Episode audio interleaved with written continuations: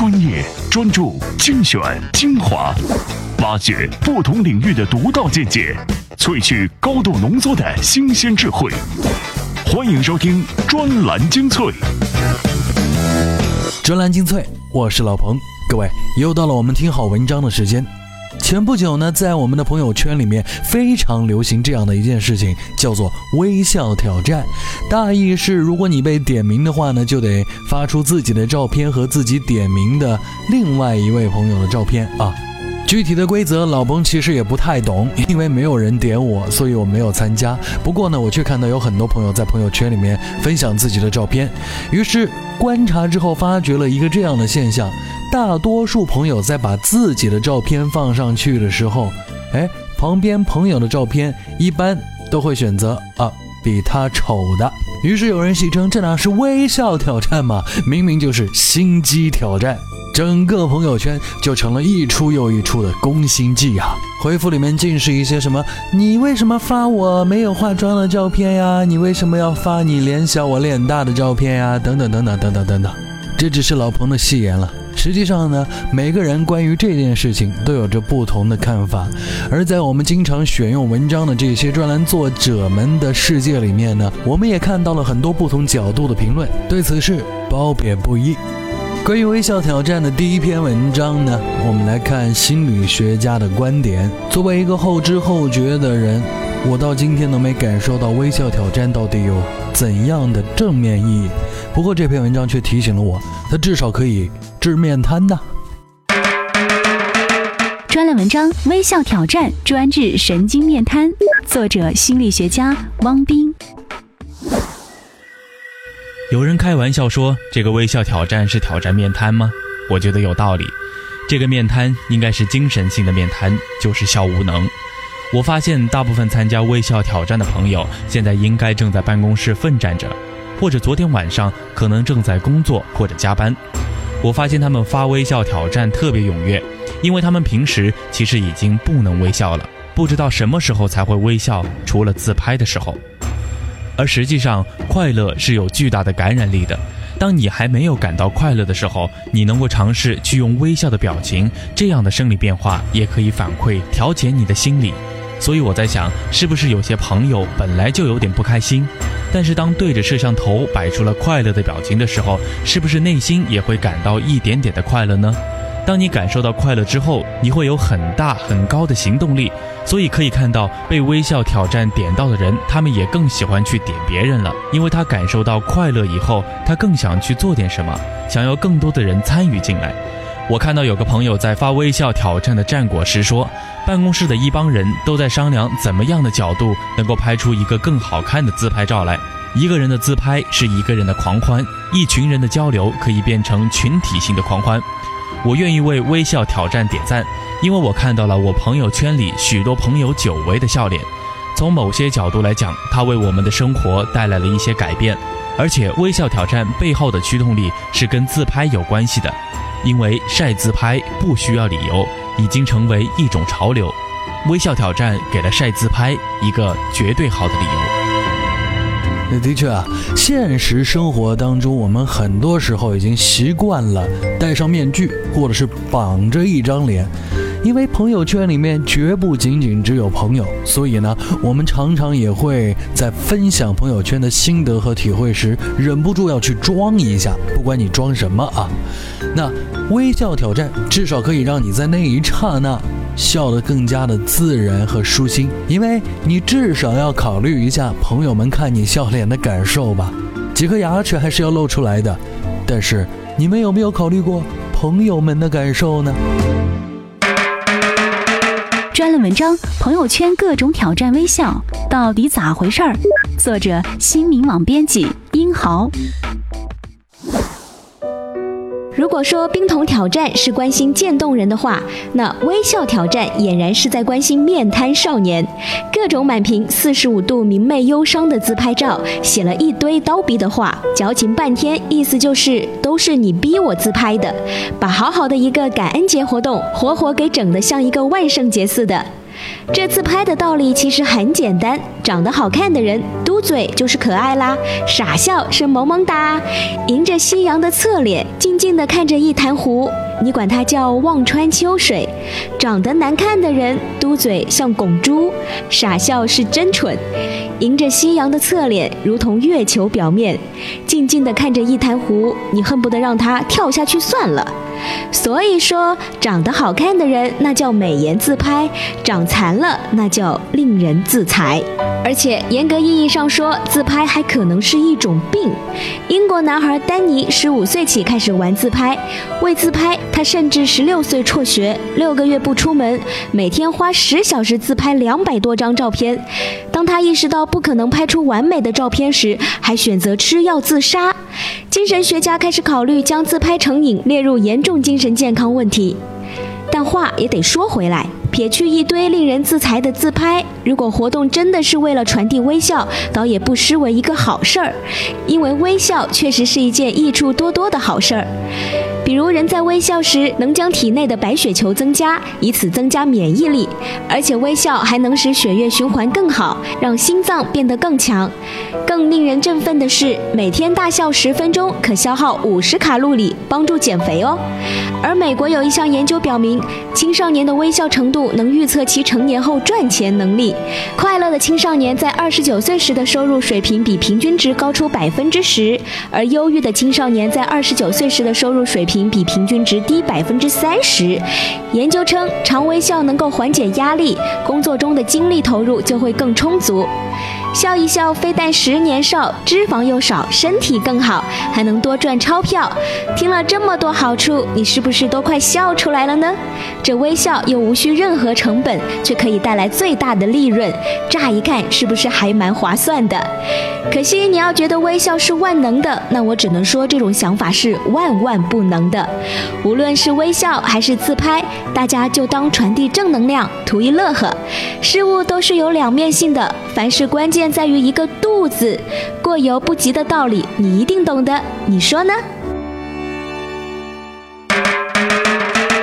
专栏文章：挑战微笑风靡社交网络的秘密，作者：自媒体人贺小亮。倘若说不久前流行于社交圈的冰桶挑战，由于受环境和器材所限，只在少数人群中流传，那么最近这几天蹿红社交网络的微笑挑战，则有着将活动推向彻底全民化的趋势。因为这项挑战几乎没有什么门槛，只要拿起手机对准自己的脸，并伪装出一副微笑的表情，按下快门拍照，并上传至网络即可。微笑挑战来路不明，究竟是谁最早发起的，已经无从查起。但这并不妨碍它受网友们的欢迎。没有人会在乎活动来自何处，就像没有人在吃鸡蛋时会思考这个鸡蛋究竟来自哪个养鸡场一样。有人认为微笑挑战能够起到联络感情和传递快乐的作用，我对此并不完全认同。倘若出于联络感情的目的，我想没有比打个电话或者直接见面的方式来得更为有效了。没必要借微笑挑战拐弯抹角地表达感情。我也不认为这项活动能够传递快乐，因为为了接受挑战而做出微笑表情本身就是一种伪装下的快乐。与其说传递快乐，不如说是传递虚伪。当然，这项活动也并非没有任何乐趣可言。倘若如此，也不会有那么多的参与者，在情理上也是讲不通的。人们为什么乐于接受他人的挑战？我想应该有以下几种原因。第一，从众心理。对于一项全民性的活动，如果自己不加入其中，会产生一种被集体抛弃之感；相反，跟随大众，融入集体，则会带来愉悦感和安全感。第二，碍于情面。但自己的上司或者某个具有一定身份和社会地位的人向你发起挑战，如果不接受，就会对双方之间的感情造成影响。这种情况下，碍于情面或者出于更多的功利目的，只好接受活动，并不能给他带来快乐。第三，自我表现。孩子通过向大人展示优点和才能，满足表现欲；而成年女性将自拍照发布至网络，也是满足表现欲的过程。因为微笑挑战需要将自拍照与他人的照片放在一起，仔细留意你会发现，很少有人会愿意接受比自己漂亮的人发起的挑战。不管人们是出于何种目的参与到微笑挑战中，结果都会从中获得或多或少的愉悦感。这是由最基本的趋利避害心理决定的。在不被强迫的前提下，人们绝不会参与一项对自己没有任何好处的社会活动，也绝不会拒绝参与一项对自己有益的活动。当然，对于参与者来说，仅仅是能够作为这项全民性活动中的一员，就足够支撑起接受挑战的理由了。微笑挑战打败面膜狗、鸡汤狗，成为微信朋友圈最让人反感的事情。微笑挑战不如冰桶挑战有内涵，因为它没有打动人的诉求点。微笑挑战是干嘛的？关注面瘫？没开玩笑。以上老彭所说的话，都是各位关于看到面瘫哦不。看到微笑挑战之后，应该有了一些啊直接的想法和反应。当然，你也可能没有想那么多，立马就参与进去。这就是两种人。微笑挑战就把我们的朋友圈里面分成了两边，一边是冰冷的看待这些事情，然后对看到两张照片的朋友圈烦不胜烦的朋友；另外一半则在内心疾呼：“我靠，终于有机会让我好好的秀自己的照片了，是不是？”你一定是其中一种人。专栏精粹，我是老彭。今天各位到我们的微信公。众号当中回复“社交网络”，我们会给各位看两篇文章，都是关于网络社交时代人们的心理到底在承受什么。怎样才能把专栏精粹牢牢掌控在你手中？首先，打开微信，点击右上角的加号，选择添加朋友，再选择公众号，然后在搜索框搜索“专栏精粹”。这样您就能找到我们专栏精粹专有的微信公众号，关注之后，根据提示或回复任意文字，您就能牢牢抓住专栏精粹的尾巴。意见领袖的话题弹药，观点达人的智慧粮草，专栏精粹全球华语专栏的有声精编。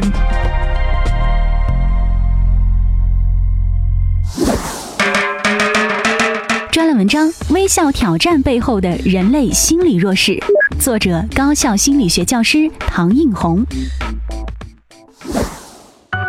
其实，类似微笑挑战的活动形式早已有之，在没有互联网之前，就出现过连环信的形式。发信者将信件寄给多位朋友，并诱惑或威胁收到信的朋友将信件内容誊写后继续寄给多位朋友。互联网开始进入人们生活以来，类似连环性的活动也越来越频繁，传播成本也越来越低，传播周期也越来越迅捷。早期通过电子邮件来散布这种连环性，随着社交媒体的出现，连环性逐渐衍生发展成为点名游戏。近年，随着社交媒体的成熟和普及，点名游戏也逐渐成为现代传播的一种常态。像今年在全球流行的冰桶挑战，就是经典的点名传播的范例。微笑挑战不过承袭了其形式，趁感恩节的由头来传递微笑。其实，无论早期的连环信，还是当下的点名游戏，人们之所以趋之若鹜，从社会心理学角度，因为它迎合和满足了人们的亲和需求，即与他人联系的需求。这种根植在人类基因里的需求，是一个人天性的反应，它与人类长期进化演变历程中的群居生活有关。因此，人们收到连环信，特别是来自熟人、朋友的连环信，或者接到朋友的点名邀请，通常是一件带来积极感受的事情。尽管有不少人会抱怨不堪朋友点名的烦扰，但真正令他苦恼的，应该是当朋友圈被微笑挑战刷屏时，却始终没有接收到任何一位朋友的点名邀请。被点名意味着你在朋友心目中是有价值的，起码是令他人想得起；而无人点名则往往意味着被排斥，没有人想得起自己。哪怕你在点名游戏中被朋友点名邀请了，你什么都不做，甚至高冷的不屑一顾，但被点名已经足以让你的自尊得到小小的满足，不再为担心无人点名而焦虑。而一旦你试图点名邀请其他朋友参与游戏，事实上你又将面临另一种焦虑。如果你的朋友们都不回应，那么无论如何都是一件令人不爽的事情。所以，人们在参与点名游戏时，会仔细斟酌评估到底点名邀请哪些朋友会给自己面子，将游戏继续接力下去。特别是如果点名游戏被赋予了某种噱头或者积极的价值负载，那么它就不仅满足人们的亲和需求，还能满足人们的利他倾向。冰桶挑战之所以会成为风靡全球的活动，就在于它不仅仅是一次点名游戏，更是一种可以帮助肌肉萎缩性厕所硬化症患者的公益行动。微笑挑战也类似，尽管它并不具有公益的目的在里面，但传播微笑对大多数人来说都是有着积极价值负载的好事情。当然，也正如一些批评者所诟病的那样，微笑挑战也同样满足了一些参与者自我表露的动机需求，大大方方地秀出自己的自拍容颜。通常喜欢自我表露的人更容易在社会生活中拉近与他人的心理距离，更可能具有亲和力。而一个人的自我表露常常会激发另一个人的自我表露。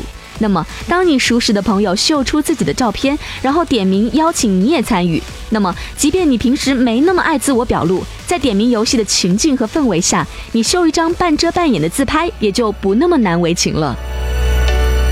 有人说好，就一定有人说他坏。微笑挑战就是这样。比如说，心理学家文清就对他给了个正面的评论，说这是很好的利用网络来传达正能量的一种行为。其实有的时候我会想，到底什么是正能量？是不是只要一天到晚对别人笑就可以了？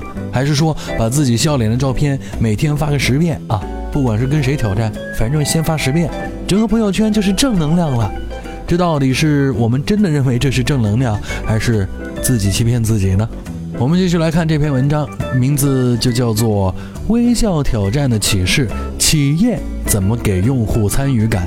我们刚刚听过了人类心理的弱点，又在怀疑微笑挑战到底是不是真的正能量。那接下来跳到经营环节，看看商人们该如何理解。专栏文章《挑战微笑的启示：企业怎么给用户参与感》，作者：互联网撰稿人小千离。自从小米竖起了参与感的旗帜，参与感就成了各公司追求的目标。但无可否认，有些参与感不是生拉硬拽，就是挂羊头卖狗肉。那么，怎样打造真正有参与感的社会化营销战役呢？微笑挑战给了我们三个启示。是让粉丝们展现他们的阳光、智慧的一面，让他们有帮上忙的感觉。品牌主要给粉丝创造这样的机会，比如一个公益活动，只是单纯的捐钱捐物，这样的参与感会大打折扣。二是门槛低，微笑挑战只要上传照片，而不是一种参赛的性质。那些要注册、转发、艾特 n 个好友、上传截图的活动，程序越复杂，越让人望而却步。三是有连接性，微笑挑战之所以刷爆朋友圈，一个很重要的原因是，这是一场有连接感、传递性的活动。品牌主要为粉丝创造并肩作战的平台，这就是社群的力量。谢谢互联网撰稿人小圈里的这篇独特角度的文章。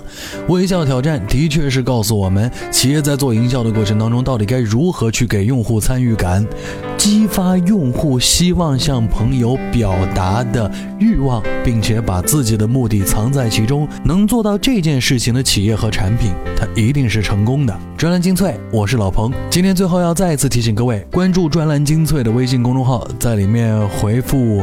社交网络这个词，我们给各位会看两篇文章，他会跟我们讲到关于在现代移动互联网非常繁荣的时代，人们的网络社交之后到底潜藏着怎样的心灵之痛。同时呢，也会告诉各位如何避免被这种点名游戏折磨。怎样才能把专栏精粹牢牢掌控在您手中？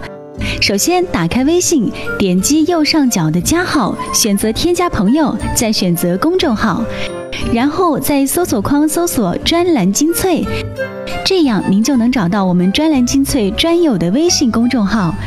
关注之后，根据提示或回复任意文字，您就能牢牢抓住“专栏精粹”的尾巴。文章偶尔也要不插电。作者：专栏作家吴迪。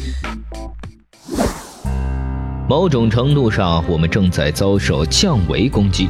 人的生活已经被二维的屏幕侵略到无以复加。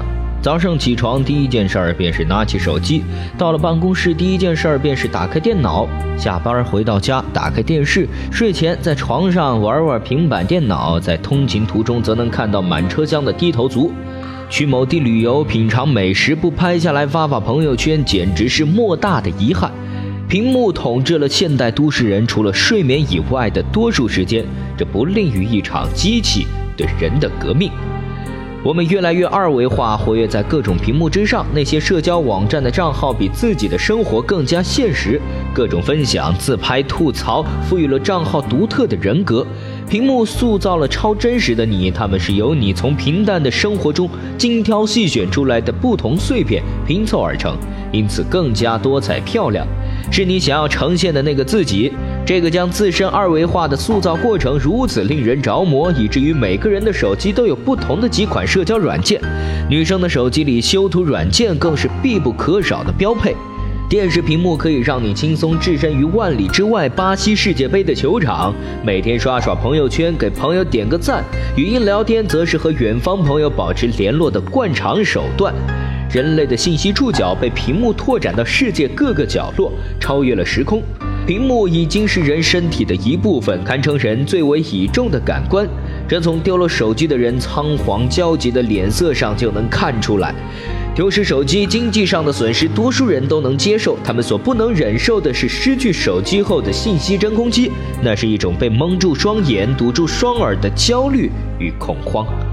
失去了这只二维的触角，所有的社交 ID 都由聒噪变成缄默。失去手机多久，就相当于在二维空间死亡了多久。我会不会错过什么的饥渴，让人像是漂流在海洋上的少年派？那是一种被世界抛弃的孤独。尽管你身边依旧行人如织，车水马龙，人类所能接受到的信息有多丰富，对于会不会错过什么就有多焦虑。社会运转的节奏令人眼花缭乱，新鲜的信息如万花筒一般翻涌着。错过了一个流行词，可能就游离在了朋友们的话语体系之外，看不懂他们发的状态，就可能面临被圈子乃至被社会遗忘的危险。孤独是我们最深层次的恐惧，正是源于这层恐惧，让人不断的刷新着微博和朋友圈，处处点赞，也会不时看看被别人点了多少赞。这是一个名副其实的赞时代，来自他人的信息流印证着自身的存在。人们在屏幕之上寻找群体的认同，寻找着与世界的联系。是的，当所有人都浸泡在同一个当下当中，世界就是平的。受到降维攻击的是人最引以为傲的感知与思考。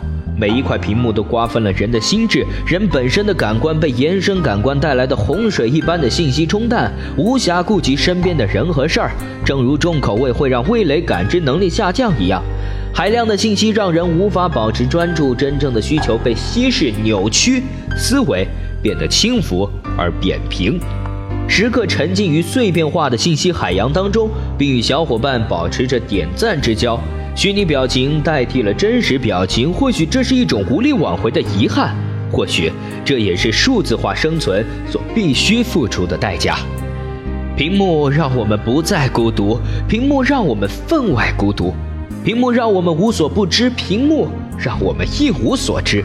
或许让延伸感官休息片刻，能让我们身体的感官重新苏醒，重新感知身边立体的环境与人。